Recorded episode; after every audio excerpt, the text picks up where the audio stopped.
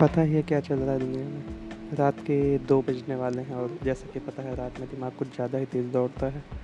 नींद नहीं आ रही। डर सा बन रखा है। घर में जितने भी लोग हैं सबको खांसी, बुखार ये सब आके और सब ठीक भी हो गए। मतलब लास्ट दस दिन से घर में कोई बीमार नहीं है तो एक बड़ी अचीवमेंट मानते हैं हम इसे। सेफ़ रहना ही सबसे बड़ी चीज़ है। जैसा कि मेरा एक भाई है, वो एक यूपी शिक्षा विभाग में सहायक अध्यापक है। तो पंचायत में ड्यूटी लगी थी उनकी। उन्नीस मई को चुनाव था हमारे ज़िले में। एंड उसके बाद से उनकी तबीयत ठीक ही थी वैसे, पर ट्वेंटी टू को उनकी हालत ख़राब होने लगी और ट्वेंटी सिक्स, ट्वेंटी एट आते तक वो बेड पे थे। रेगुलरली हम उनको मॉनिटर कर रहे थे डॉक्टर से कंसल्टेशन में थे। यहाँ तक कि पानी पीने पे जब दिक्कत शुरू हुई उनको, उल्टियाँ होना शुरू हो गई वॉमिटिंग पानी पीते थे वॉमिटिंग हो जाती थी। पानी पी ही नहीं पाते थे।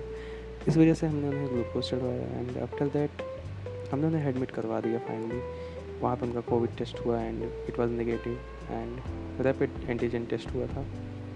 R T P C R नहीं हुआ था बट फिर भी हमने तीन दिन तक वहाँ रखा एंड जैसे ही कोविड रिपोर्ट नेगेटिव आई ही वॉज़ फीलिंग वेल मतलब ही वॉज़ स्माइलिंग तुरंत ही चेंज आया उनके बिहेवियर में और पॉजिटिव माइंडसेट रखना बहुत बड़ी चीज़ है। क्योंकि लास्ट वन वीक से वो बहुत ही टेंशन में थे लग रहे थे। डर बैठ गया था उनके अंदर। डर बहुत बुरी चीज़ है। पॉजिटिव ही रहना चाहिए लोगों को। कुछ नहीं यार ये कोरोना। मतलब है तो एक महामारी है, बहुत बड़ी बीमारी है। पर आप इसे अपने पॉजिटिव माइंड सेट रखने में कोई नुकसान तो नहीं है आपका। वो फ़ायदा ही दे सकता है आपको। अब मैं ये नहीं कह रहा कि मेरे भाई से पॉजिटिव माइंड रख के ठीक हो गया। नहीं, उसका ट्रीटमेंट हुआ। एंड इवन अभी मैंने बताया ना 22 मार्च 22 अप्रैल से वो तबीयत उनकी ठीक नहीं थी। एंड आज अभी 12 मई है। बट स्टिल वो आइसोलेशन में ही हमने रख रखा है। क्योंकि दो को घर आए, दो मई को एंड अभी चौदह दिन पूरे नहीं हुए हैं। तो आइसोलेट ही रखेंगे। Finally he is very well and पूरा खाना खा सकते हैं, वो खा रहे हैं। कोई दिक्कत नहीं है, सब कुछ नॉर्मल है। तो थैंक गॉड कि हमारी फैमिली कोविड से लड़के जीती।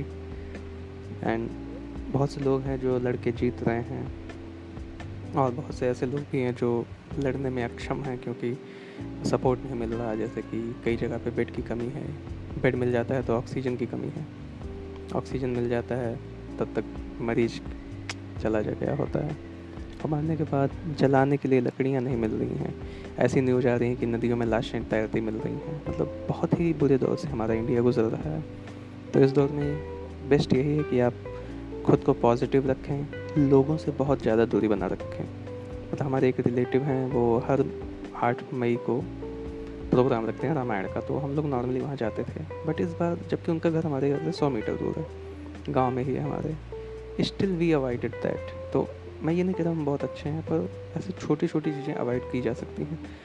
हम लोग घर से बाहर से ज़रूरी सामान लेने ही जाते हैं, जैसे कि खाने पीने का सामान। और उसमें भी वही सब्ज़ियाँ, क्योंकि सब्ज़ियाँ उगा नहीं रहे हम लोग अभी। तो वो भी उगाने लगेंगे तो कोई दिक्कत नहीं होगी। गाँव में है घर तो काफ़ी चीज़ें हमारे घर में ही हो जाती है। तो वीकली या फिर दस दिन में हमें बाहर जाना पड़ता है और हम लोग पूरी सावधानी रख रहे हैं। आप भी सावधानी रखिए।